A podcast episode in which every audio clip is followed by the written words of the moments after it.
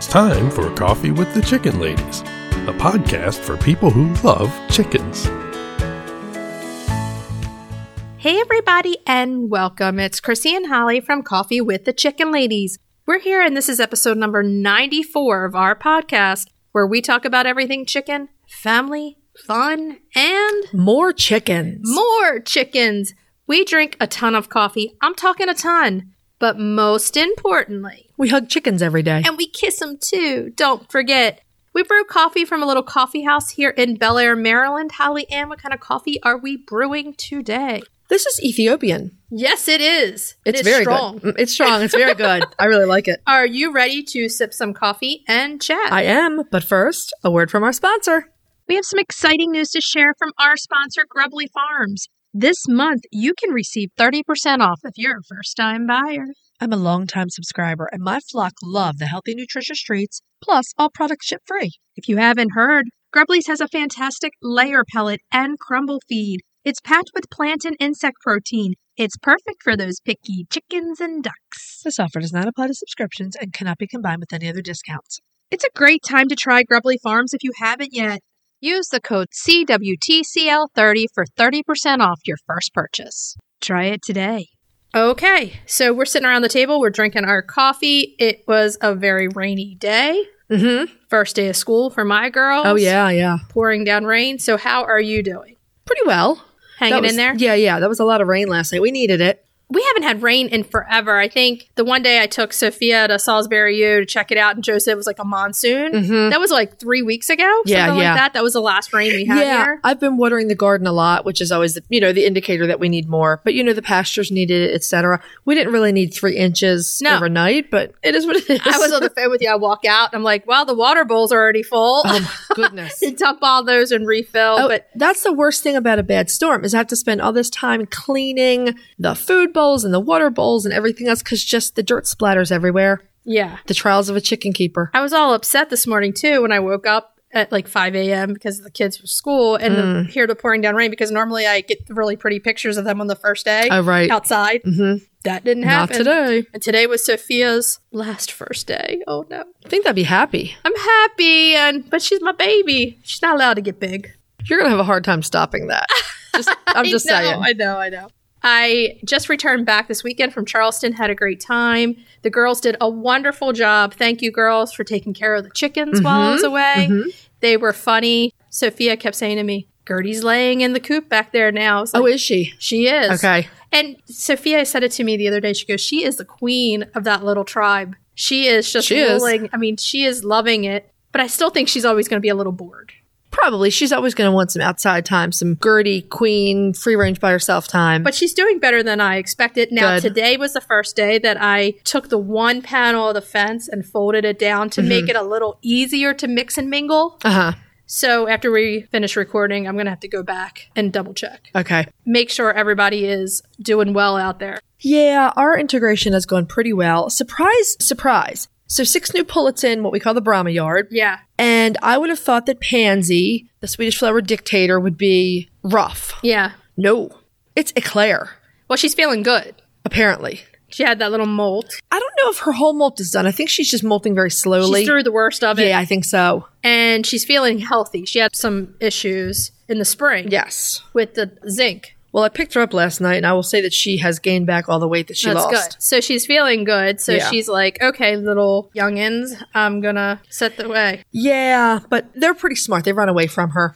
Last night, I saw the cutest thing. I saw June back on the other side where she's not supposed to be Mm-hmm. with Gertie. And keep in mind, those are the only two left. Of that particular group, right? Yeah. And she was cleaning her beak. I thought I'd never see that again. That's pretty cute. yeah, it was so cute. Well, It just goes to show you that with a little bit of patience and time, things work out. You have They to work be out. flexible and you have Yeah. to have some systems in place, but Yeah. it can work out. Sometimes it doesn't, but sometimes it works out much better than you would ever have patience. guessed. I think patience is the number one thing. Now, I will say getting my Andalusians into the Jersey Giant flock. Catalina, a couple times, has gotten into the general population.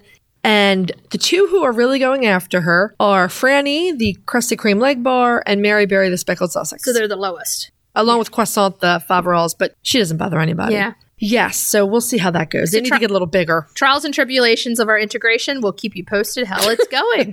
so I just want to take a second to ask everybody a huge favor. If you're listening to the show and you're loving it, head over to Apple Podcasts and leave us a written review. It does amazing things for the growth of our show. While you're there, hit that subscribe button so you never miss an episode. It's another thing that helps us grow so much. You can also share your favorite episodes on social media. You can tell a chicken loving friend about the podcast. If you're looking for other ways to support us, you can check out our Etsy shop. Soon to be mugs over there. We keep saying that. I know, we can't wait. You can visit us on Patreon, patreon.com slash coffee with the chicken ladies. Check out our levels of membership. The other thing you can do to help support the podcast, visit our show notes, use our affiliate links and our discount codes, and buy products from our sponsors. Yay!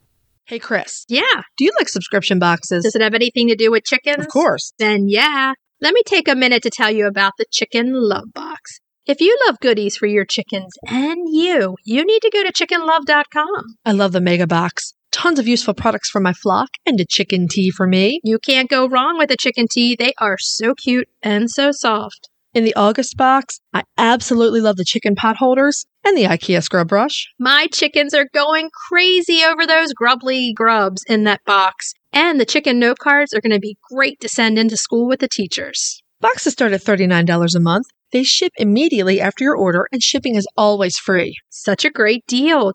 Don't wait. Get off the nest and click already. Use the code CWTCL50 for 50% off your first box of a three month subscription or more. That's chickenlove.com. That's chickenluv.com. Get your subscription today. Have you heard of Strong Animals Chicken Essentials? They make natural supplements for your flock. Strong Animals has used plant based products and natural approaches to promote the health and vitality of backyard flocks. Their products contain organic essential oils, prebiotics, and other natural ingredients to support the immune system and digestive health. Give your chicks and chickens what they need to thrive with Strong Animals health products. Visit getstronganimals.com today. The Breed Spotlight is brought to you by Murray McMurray Hatchery, defining quality for generations. For over a century, Murray McMurray Hatchery has remained a trusted family owned business, working tirelessly to ensure our poultry meet the highest standards. Whether you are an experienced enthusiast or just embarking on the journey, look to McMurray Hatchery for guaranteed quality, rare, and heritage breeds, low minimums, and all the supplies you need to raise your flock. Request a free catalog and don't forget pre orders start November 2022 for the spring 2023 season. Dun dun dun dun dun dun dun dun dun dun. It's a time for breed spotlight, yes! a little Russian. Wow. Everybody knows I like to have fun with this. It's just my little quirky thing. This week's breed spotlight is, the Russian Orloff. and it's a cutie. It is a cute chicken, actually. The Russian Orloff is a super cold hardy chicken that developed in Russia, but Russia. I wouldn't think anything else. It's from Russia. It has to be cold hardy. Yeah, you would hope so, right? Yeah. So they may have come from foundation stock that were known as the Persian Gillan chickens and date back to around the 1600s. Persia is modern day Iran. Yeah. So the story goes that back in the 1700s, the Gillans were imported into Russia by Count Alexei Orlov Tekhmensky. Very Russian name. Very Russian name.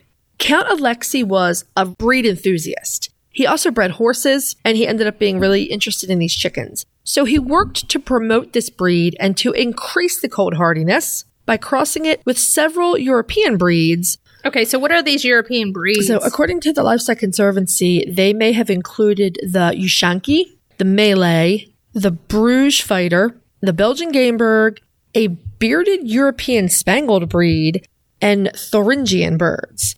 Mostly breeds that we've never heard of. yeah, I'd say so. Mm-hmm. The Malay strikes me as the one that I know of. But the Malay is a foundation breed for so many different birds. that Absolutely. that doesn't surprise me one bit. Well, I gotta tell you, we're gonna get into this a little later, but I feel like the Malay was already there. And you'll see what I mean The as we Malay's like probably with the cave people. get. Man, maybe it was.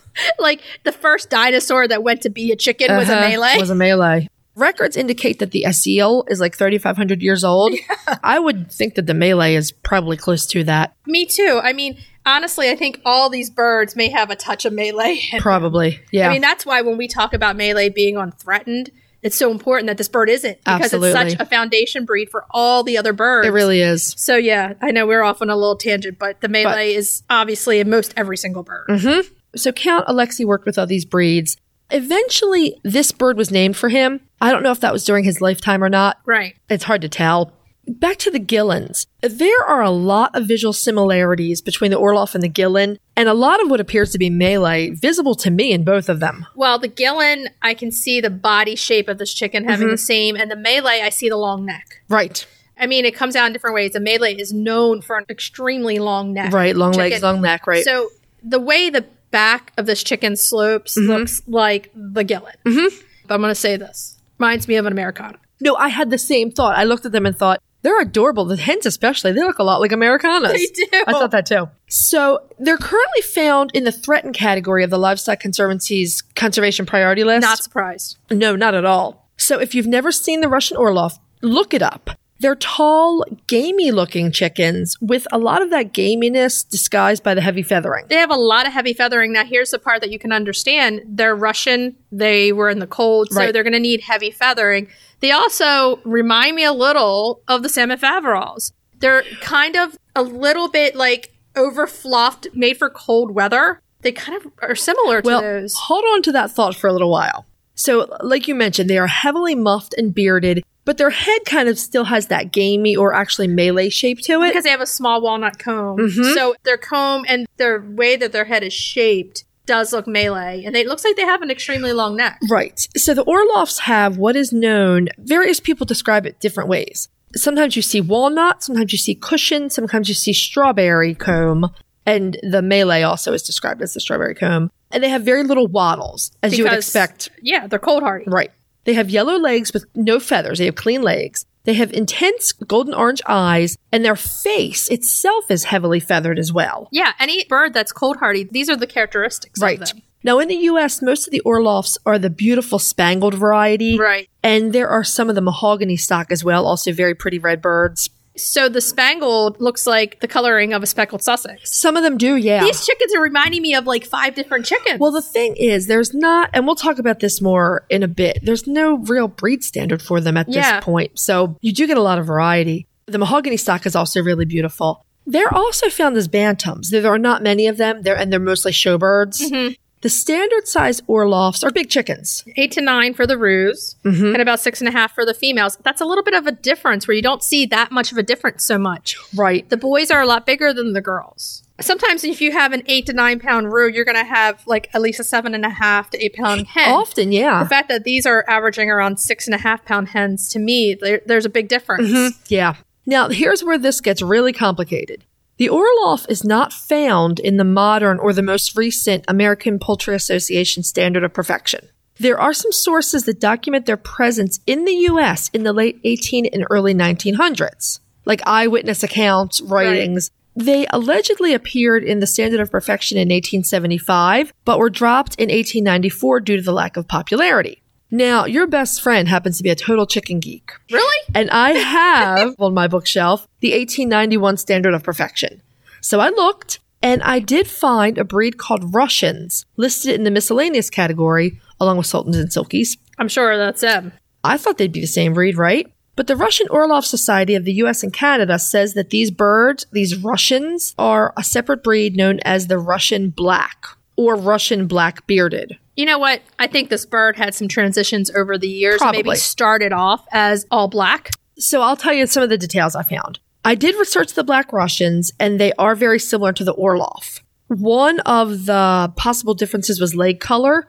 Orloffs have the yellow legs, and I saw some slate color in the blacks. Their comb is the other thing. The Orloffs have the cushion or the strawberry or the walnut comb, while the Russian blacks were listed as having a rose comb without the spike. I can see the rose comb transforming into one of these combs. The Livestock Conservancy notes that a rose comb without the spike is consistent with a strawberry or a cushion Right. comb. They do believe that the early Russian chickens mentioned in the 18th and 19th century writings are the Orloff, and the British Poultry Club recognizes the black color as a variety of Orloff. I think it's the same chicken that had some mutations over the years. It's very likely. I mean, you bring in extra chickens, you bring in extra varieties, Right. and you're going to have all these different colors. And I'm not sure if there was ever a standard of perfection for them in Russia. The Russian Orlov Society of the US and Canada actually had a video from a chicken show in Russia that was in some modern period, not that Yeah. long ago, where they had the Russian blacks. Okay. They were very, very similar to the Orlovs. So I think if they're not the same They're breed, cousins. they're somehow related. What they reminded me of, to be perfectly honest, was like a rosecomb leghorn and a straight comb leghorn. Yeah. That's what I saw when I looked at I them. kind of Um, so feel like this bird somehow they're kind of maybe one or the same or come from very similar stock. Mm-hmm. And over the years, different birds were introduced, different varieties happened, Right. and there's no standard of perfection. not the one that we know of or that we Right. read because neither one of us read Cyrillic. I'm going to say they're cute, they're different, They're very cute. and it could be worth adding to your flock. I like them. I thought that they were really neat birds. Now, we checked in with your favorite poultry historian. Oh God, Lewis Wright. Here we go. Well, what he- did Lewis have to say? He went to the poultry exhibition in St. Petersburg, Russia in 1899. Of course he did. He did. And he saw the Russian Phelan for, in person there for the first time. Was this man in every chicken category? I think this is what happens when you have a wealthy person who has time and money and is obsessed with chickens. he was like your crazy chicken man. He was. He absolutely was, yeah.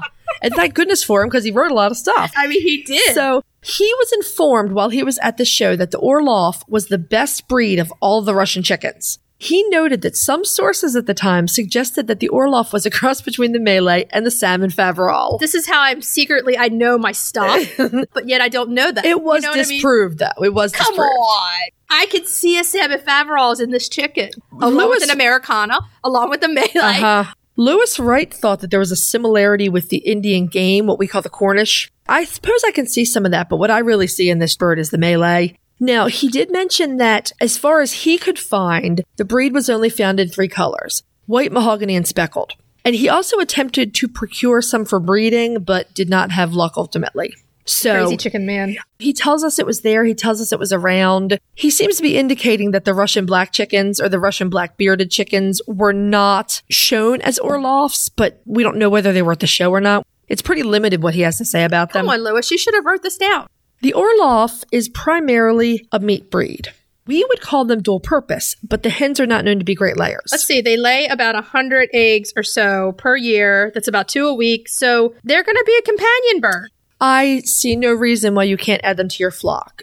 I mean, if you already have 15 or more chickens, Mm-hmm. sometimes you get chickens because you like their personalities Right. and, or you like the chicken because the egg at that point is not nearly as important Exactly. as if you had four chickens for Right. your family. You want them to be egg producing. Right, right. Now, we know they're extremely cold hardy and we know that they'll need some help dealing with summer heat. But if you know, if you're in the far north, this is not a bad chicken for you at all. They may not sound like an ideal bird for a backyard flock. They may not sound like an ideal companion chicken, except that they're known to have very nice personalities. Yeah. They're reputed to be very calm and smart and not aggressive, but they're not pushovers. They will stand up for themselves if they Yeah, have to. that's what I was saying before. I could see this chicken being a companion chicken Mm-hmm. for somebody. Yep. Chickens like this aren't a homestead bird for somebody who has four to 10 chickens and you want eggs. Right.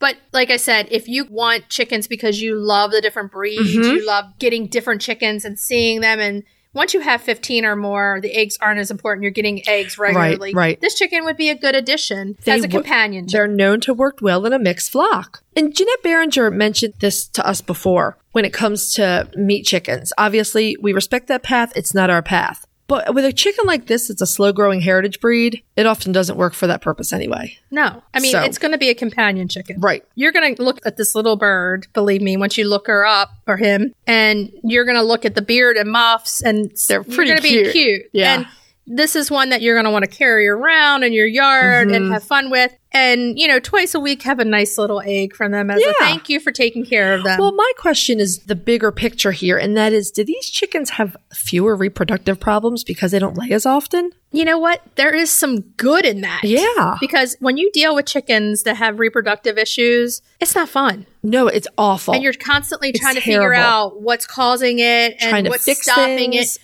You know, like I was thinking about this the other day with the babies not laying yet, and I was like, thank God, it's one less thing you have to worry about. right. They're not there yet because when they start laying, then you're like, okay, are they laying? The egg's weird. You know what's going on? Mm-hmm. Right. So I agree with you. I think if they're only supposed to lay two eggs a week, they can still have problems, but maybe they're less because their systems aren't as stressed. That's what I'm hoping. So, if there's anyone out there who keeps the Russian Orloff, could you let us know what their average lifespan is and whether or not they're pretty healthy in the reproductive department? We're just curious about this. So, if you are interested in this breed, there is a Russian Orloff Society of the USA and Canada. They do keep a breeders list for both standard size and bantams. the bantam would be so cute. Oh, those are ridiculous. I'm one person who loves bantams that doesn't have them. At one point, I do want to get them, Mm-hmm. but I'm kind of like these cute chickens that have the chipmunk faces. You just love to look oh, at 'em. adorable.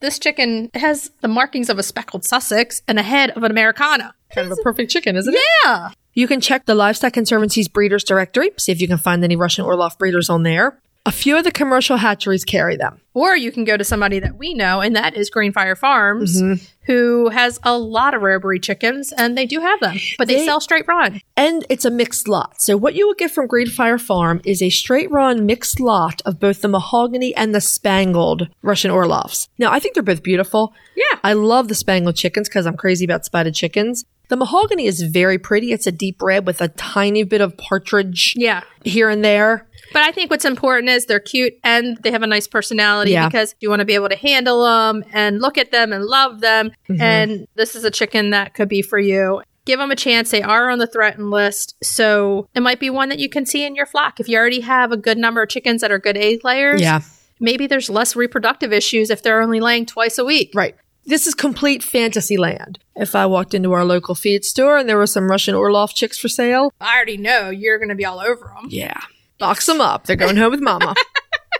The breed spotlights that we do sometimes, we try to bring awareness to breeds that no one really knows about Mm-hmm. Right. because they're out there also. Right. And the problem is that the chick industry that's in your farm supply store, they are going to order the ones that are the most popular because they Right. want to sell them. That's right. And they sell them wholeheartedly, all those really popular chickens. These chickens, you have to go to a hatchery and get them yourself or Exactly. a breeder, but we don't want you to forget about them. So they are on the threatened list. They're not critically endangered. Right. That's probably because there is that active club in the US and Canada. Right. So go give them a look. We have their website linked in the show notes. And if you have this chicken, send us a picture. We'll give you a story. We'd love to see the pictures of your birds. If you're looking for a chicken coop that's produced in a planet friendly, sustainable way, try Nestera. Each coop is made from highly durable, 100% recycled plastic that keeps the equivalent of up to 2,000 shampoo bottles out of a landfill. Their clean, modern design will fit into any garden or run area and comes with an industry beating 25 year warranty and a range of handy accessories. Simple to put together, so quick and easy to clean, and most importantly, red mite resistant. Your chickens will love it. Quick shipping from Amazon.com or Nestera.us. Use our code CWTCLP10 for 10% off. Check them out today. Roosties proudly sponsors Coffee with the Chicken Ladies. If you're raising chicks or keeping chickens, take a look at Roosty's store on Amazon.com. We've personally tested their products and we're huge fans. They have their famous nesting pads, those fantastic chick water and feeder kits, do it yourself port feeder kits, water or nipple, and water or cup kits. And you don't even need to drive to the stores, they're all available for prime delivery on Amazon.com. Visit Amazon.com and check out the Roosties range or follow the link in our show notes. Okay, so let's move on to main topic. Yeah. Yeah, yeah. Main topic this week, we're going to talk about something that we're dealing with right now, and I'm sure you're dealing with right now, and your other chicken lady friends dealing with, and it is molting. Best practices for molting chickens. My run right now looks like a feather pillow exploded in all three parts. Mine, some days yes, some days no. So last year's pullets, two of them have molted.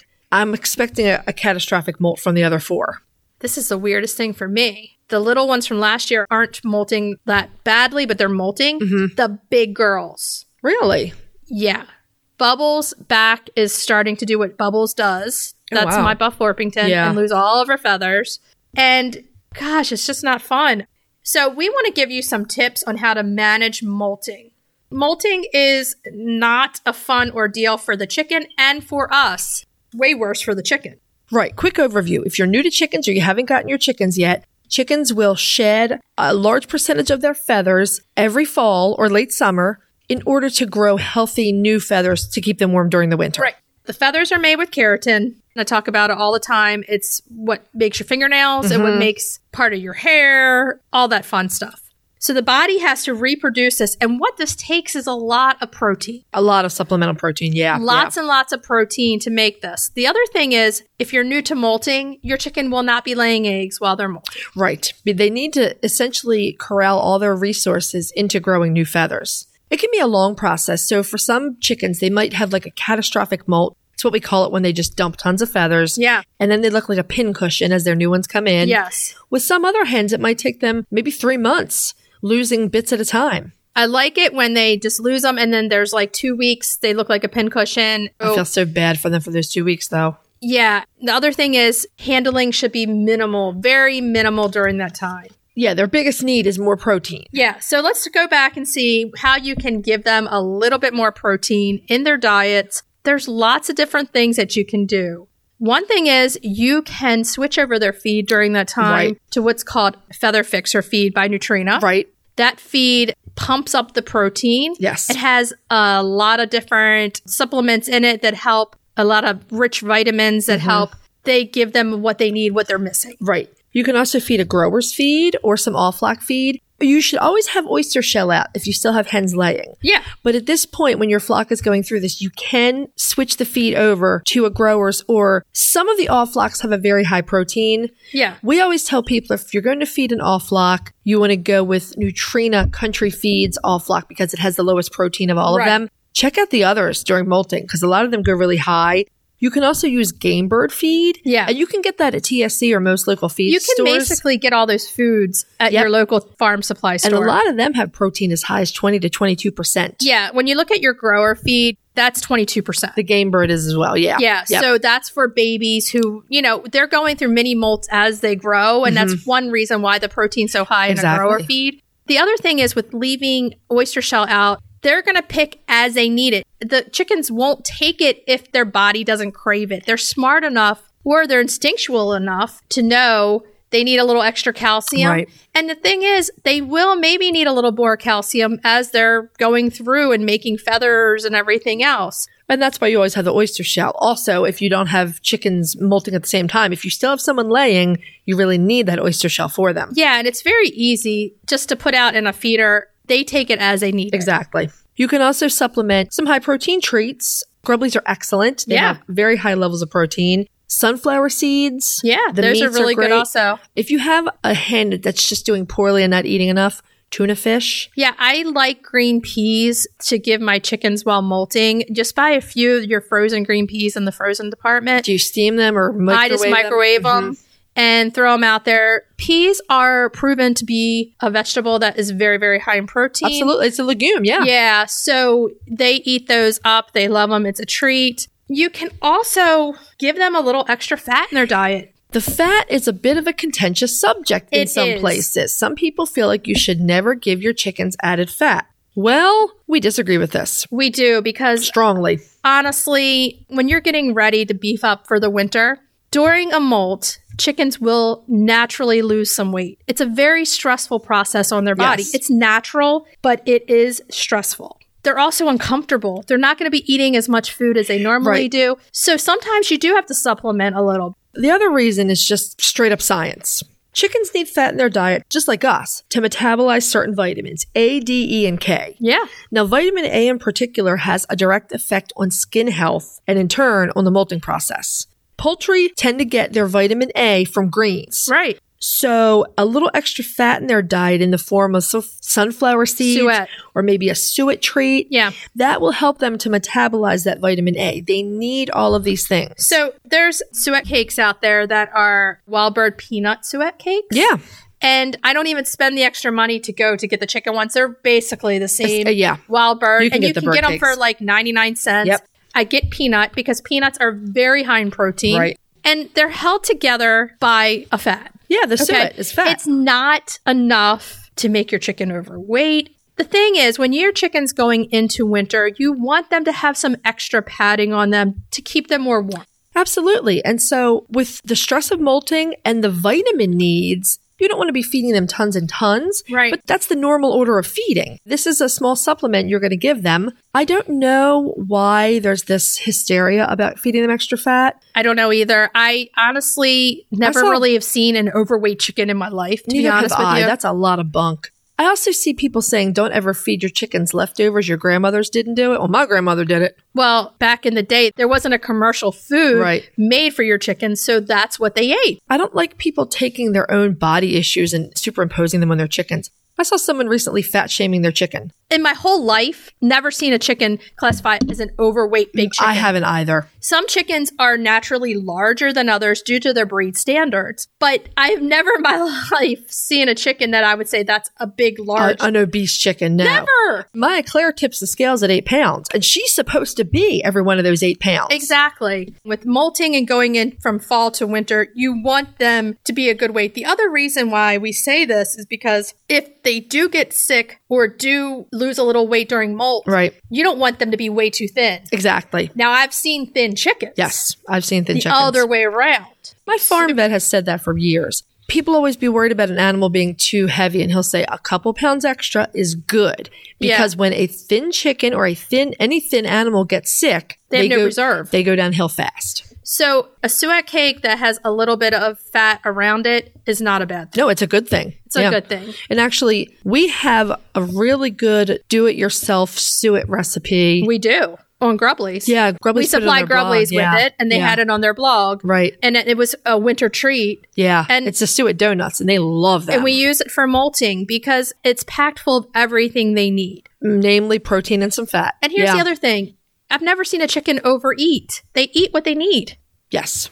Most chickens, if you put them on the scale, are underweight for their breeds. I agree wholeheartedly. Wholeheartedly. A little bit of fat in their diet this time of the year, extra protein They is need it. not It's bad. good for their brain. It's good for their body. like I said before, don't handle them too much. Those feathers will hurt Yeah. coming in and they won't want to be held as much right now because basically, if you think about it, it's like a They're pincushion. very ouchy, yeah. it's what it is. Plus, those pin feathers have a blood supply. Yeah. Until the feather grows out long enough and unfurls, at that point, the blood in the vein dries up. Yeah. But until then, you're dealing with a feather engorged with blood. Sometimes you'll see, especially with the feather legged girls, you'll see a little blood on their foot. Yeah. because they've banged it on something Uh-huh. and it made it bleed. That's one of the hardest parts of the molts watching the feather legged girls. Yeah, I don't like to see that. Now, during this time, I've had this happen multiple times to myself with my chickens. You have to take them out and give them a little extra love during this time. Absolutely. Some chickens won't want to put themselves in the wrangling for the food bowl Right. because they hurt.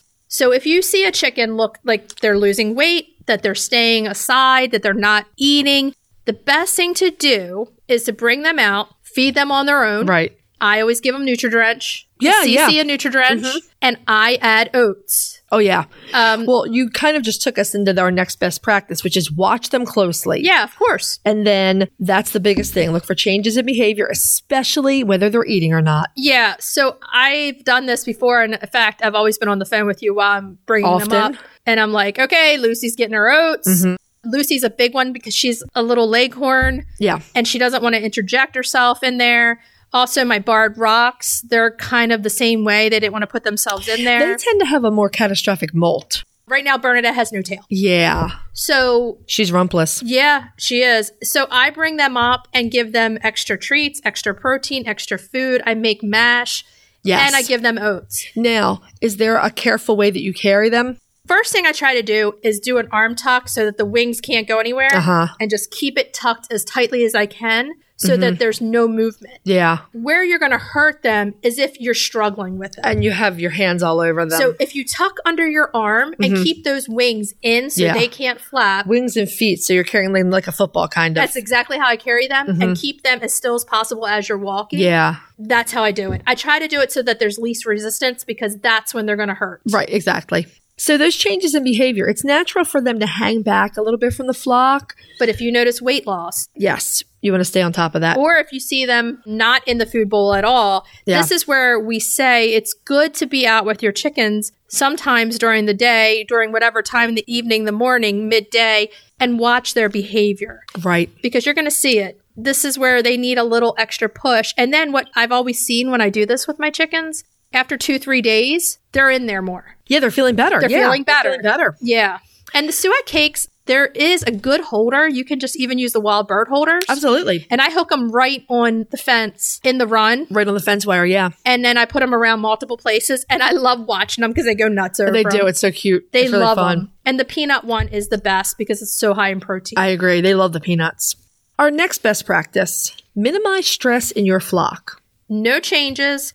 Don't bring anybody new in, and just keep it as calm as possible. Molting chickens are already stressed, you know, physiologically because all the things going on with their body, Right. but also behaviorally because they know they're not feeling well. And that leaves them vulnerable to shifts in the pecking order. They Yeah. know they're not going to win a fight when they're that miserable. Yeah. So we got a little more science on this. There's a 2016 study published in the Poultry Science Journal. Okay.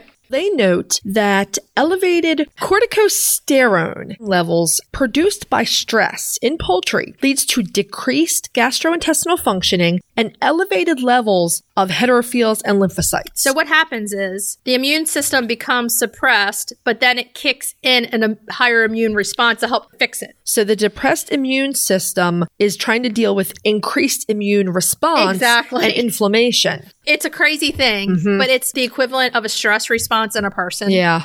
If you ever dealt with an anxiety attack, Mm-hmm. it's a stress response. Right. I actually kind of equated it to fibromyalgia. Same thing. Yeah. Like it's your own body against itself. It's- uh, yeah. And so that's what's happening when they have these elevated stress levels. Yeah. The gastrointestinal functioning is important there because you're wondering like are they having absorption issues? Are they not getting the nutrients? if it's moving slower, you would hope that they were getting more out of the You would stuff. hope, but, But- maybe it's going more quickly. So this was also from the same study. I thought this was really fascinating. So, you know, you have the usual causes of stress in chickens, right? But something else that triggers production and release of corticosterone in chickens is low protein in their diets. Yeah. So essentially, molting itself is going to lower the protein. It's going to need more protein. So molting can definitely trigger protein deficiency, which means even more Yeah. stress hormone is secreted into their system. The number one thing that we can't stress to you enough is that you need to up the protein in their diet. If there was one tip that I could say to everybody out there, I would say increase protein. If you add all these molting issues together and you look at the science, it's like you have the perfect storm for major stress. Yeah. It's really one of the most important phases that a chicken goes through that you need to have a lot of focus on them. Yeah, you need to be watching them. Honestly, the feather fixer, I've used that before. I love it. My only thing, Neutrina, if you're listening, make feather fixer in a crumble for the people who feed crumble all year round. I'd like that for my bantams too. to go over to a pellet after Yeah. you feed crumble all year, it's very difficult it is. because your chickens are used to eating one way. Absolutely. And if you change the food for two months, it's very difficult. So what I do is I add it in my crumble and mix it. Yeah, that works. So I feel like they can pick and choose, but I definitely change up and add this feather fixer in. And I've noticed major differences when I do it. Yeah, I've been using one of the higher protein all flocks. Yeah. That has about the same protein level, but yeah. protein snacks, the grublies, the grubs, those are amazing. Up your protein as soon as you start to see a mold. And our last best practice for molting chickens is watch the weather. Yeah, because they're not going to have any feathers to protect them. Right. So if it's really sunny out, they could get a sunburn. Absolutely, they can get sunburned. If it's really rainy, they have no feathers there. They're going to get wet. Right. If we're So- starting to get frost, if you have wind, all of these things, make sure they have plenty of shelter. Make sure there are no drafts in their coop at night because they really, really, really need protection from drafts at night. I've actually done the same thing. I've brought chickens in on really cold December days that are going through a mold. Yes. brought them in to I call the chicken ICU my garage, let them spend the day out there, and then put them back out because it was too cold. Right. So these are things that you can help with along the way and make their molt a little easier on them. Right. So if you have any other questions or concerns, feel free to DM us on Instagram or Facebook or send us an email and we will get back to you with those answers as soon as we can. Okay, so let's move on to Cracking the eggs. cracking those eggs. Now, today, since it's the first day of school here, and we'd like to send our kids to school with something that's going to hold them all the way to lunchtime, we figured we would do a recipe, and it's called the Super Easy Morning Egg Bake. It is so good. It's Super so easy. good. It is. It's right in the title. Right in the title. So this is like scrambled eggs, but a bigger portion and quicker and easier, Yeah. essentially. You're going to use like a 9 by 9 pan. I just use like a 9 by 9 brownie pan, Yeah. glass Pyrex pan. Preheat your oven about 350. This was counterintuitive, and I was kind of nervous about it at first because I thought it would stick, but it worked perfectly. So use a tablespoon of butter. I use non dairy butter. You can use more if you want to, but a tablespoon worked just fine. Sometimes too much butter makes it too oily. Yeah, So yeah. you don't you gotta really watch. So I did the one tablespoon. I cut it into small pieces and kind of just sprinkled them around. Yeah. And then you use about a half of a cup of grated cheese. You can use cheddar. I have to use dairy free. Yeah. You can also use more than half a cup. If you want a little different taste, you can do pepper jack, you can do a different Yeah, cheese. any kind of whatever- cheese. Any kind you want. You're going to take six fresh eggs. You're going to beat them in a bowl. You're going to set them aside for right now. If you grow your own herbs, you can use greens for this too, but I used herbs out of my garden. I used chives and I used chervil, which is like a parsley. Right. and chop them up finely. You're going to mix them in with half of a cup of cream or dairy free half and half. You can go with something lower fat if you Yeah. want to, but it's only half a cup and it makes it really creamy. I think for kids, the regular cream or the half and half is good It's because I fine. think they need it. They need some fat for their brain too. They do. Yeah. You're going to have your chopped herbs. You're going to mix them in with that cream or half and half. You're going to use about half of a teaspoon of salt, about a quarter of a teaspoon of pepper. Mix those together. So, the first thing you're going to do is you're going to pour that half and half mixture all over the bottom of the pan. Yeah. Then you're going to carefully pour the eggs over top Okay. and you're going to bake it for 35 minutes. It's going to puff up. Right. And so, I found that with the dairy free cream, it didn't cook all the way in certain spots. Okay. So I took it out of 35 minutes. It was pretty well cooked and puffed, but it had those spots where it hadn't cooked all the way.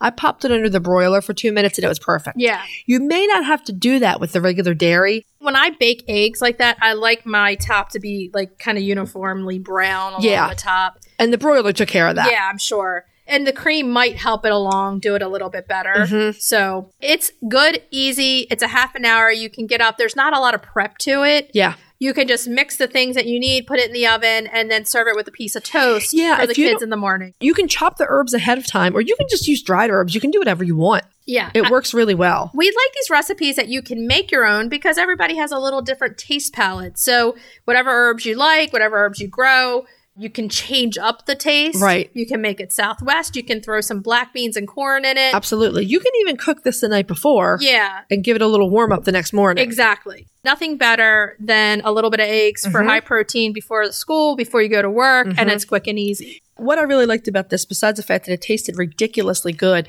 is that you can even cut a square of it, make a sandwich out of it if you want it a little Yeah. more hearty. Or you put a little hot sauce or salsa on top. I did do the salsa. Yeah. It was really I good. love salsa and eggs. Me it's no too. big secret. I've said it a million times. Delicious. It's delicious. So try it. Let us know what you think. So let's move on to retail therapy. Retail therapy. Yeah. This week's retail therapy, we're looking at Automatic chicken coop door openers. that was a long thing to say. It's a but mouthful. We tried out the Manapro. Right. Manapro Harris Farms sent us one of their doors to try. Yes. So we put it on one of my big coops. Yes. And your girls are liking it. They do like it. They like it because it lets them pop out in the morning without me. Exactly. So, what we thought we would do is sit here and talk for a little while and give you some feedback on all the auto door openers. Right. Just the concept of the auto door itself. What you might like about an auto door is that you can set it to open and let your chickens out in the morning. Now, in the interest of full disclosure, I will tell you that we still close everyone up at night. Even if I had an auto door in every one of my coops, I want to do a head count at night. this is kind of where both you and I stand. We Uh-huh. want to see everybody. I feel like the auto doors work really well for the morning, and that way they can come out earlier than you. If Right. you want your coffee and you want them to be out and enjoying it and not feel bad, it's great. But I feel like after that, after you finish your coffee, you still have to go out and do a health check on everybody, make sure everybody's crop feels good, make Mm-hmm. Right. sure everybody feels good.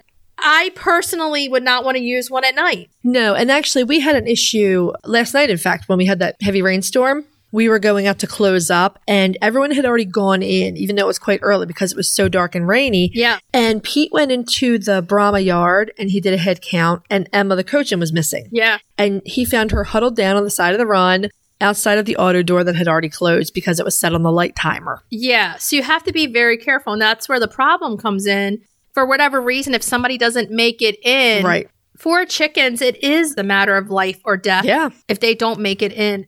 we're checking. Yes. So it's a good thing you guys did. Yeah, we always tuck everything in at night. If I'm Yeah. not there, Pete does it. Exactly. Always do a head count before we close that door. The one good thing, let's talk about the Mana Pro. Mm-hmm. You actually can do a time setting on that door. Yes. And if I were using this regularly, I would definitely have it set to time because the light sensor, there was also an overcast morning. Yeah. And when I went out to let everyone out, they were still in because the light sensor hadn't worked. yeah, I feel like the time sensor would work the best. Right. But say there's a squabble getting into the coop because you're integrating new chicks. Uh-huh.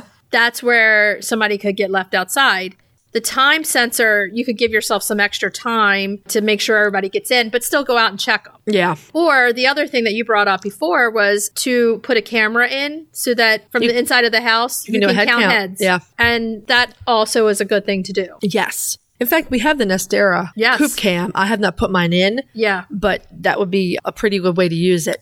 I wanted to note one more thing about the Harris Farms door that I really liked. Okay. I don't know if this is a case for all doors or not, but in the case of the Harris Farm, the Mana Pro, I installed it on the inside. Right. And I like that for extra predator protection. Right. So theoretically, let's say I had them on all of my coops and they were closing at night. We could come behind it and still close and lock the pop door. Yes. So just an extra layer in there. I and really I like would that. because I'm always a nervous Nelly Yeah. when it comes to at night and protection. Right. I like that installing it on the inside. The extra door that is already there you can use as more predator proof. Yep. Close the regular way. That was fantastic. I really like that about it. The Mana Pro, that was really cool. yes. besides Mana Pro, there are a few others on the market that you can look at. Chicken Guard is a big maker Yeah. of the automatic door opener. Right. They have two different models. They have an extreme and a standard. And my understanding is that Chicken Guard has a nice locking mechanism on their door. That's what we've heard from our Yeah. friend Libby. And the other thing with Chicken Guard is when you're purchasing that door, make sure that you purchase the combo So you need door and opener. because they do sell just the opener Okay. without the door. Uh-huh. So make sure when you're looking them up that you get the combo deal or you're going to get it delivered and you're just going to say, what am I supposed to do with I this? guess the only way that would work is if you have a door that would already work with the opener mechanism. Which would be strange to me because they work together somehow. Yeah. I think that requires a lot of reading on Yeah. your part just to see exactly how it works. So But just yeah. Uh-huh. make sure, it's just a little tip as we were looking things up to make sure that you're buying a combination and not just purchasing the mechanism that controls Right. it and think that you have everything. Exactly. Brincy also makes an opener. Yes. That's on the market. And also Omelette makes one. Mm-hmm. There were some off brands. Yeah. Which might be fine. You just want to do your reading. What I like about the omelet is that it works on the omelet because the omelet doors swing. Okay, you have lots of omelets. I do. The thing I liked about the omelet is it's side by side. Well, that's exactly right. 'Cause Yeah. The, the way the omelet coop doors are configured. Yeah. that was really nice. The other thing I like about a lot of these openers is they're battery powered Yes. because we don't have electricity. We have to run very long, heavy duty extension cords in the winter and the summer back to our coops, Mm-hmm. Right. to the back of our property. And I'm sure a lot of people have the same deal where Yeah. Mm-hmm. they don't have electricity. So the fact that these work on AA batteries That's pretty awesome. is pretty awesome.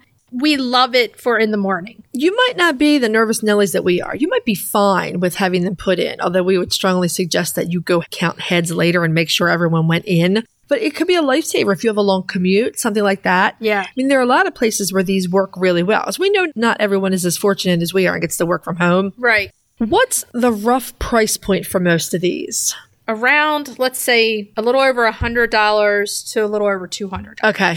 So it's in that price category. What you're going to do is you're going to look through each one and see which features fit your lifestyle, Yeah. Mm-hmm. your coupe the best. The Mana Pro was really nice. I liked the fact that you could set for light or timer. Yeah, that is convenient. And the door works really well. You've Yeah. Mm-hmm. said it goes up and down very well. As long as you install, it needs to be perfectly level. Yeah. and the opener needs to be above it perfectly level. It wasn't hard to install. I mean, it was literally a screwdriver. Yeah. I did it myself in 10 or 15 minutes. Yeah. Unless you have a chicken with a serious issue, plenty of time for them to get in and out as it's raising and lowering. Yeah, and then the other thing was the chicken guard had the extra locking Yes, feature. which I do like as well. Honestly, all these brands probably have something for someone. Yes. Like you said, you want to go through, read, and figure out which one has the features you need. yeah, I mean, even if you're like us, I would just use it in the morning, let them out, and then at night go tuck them in. Mm-hmm. Right. Or if you know that you're going to be away, put a camera in so you can check heads Yeah. and know if there's somebody that you can call and say,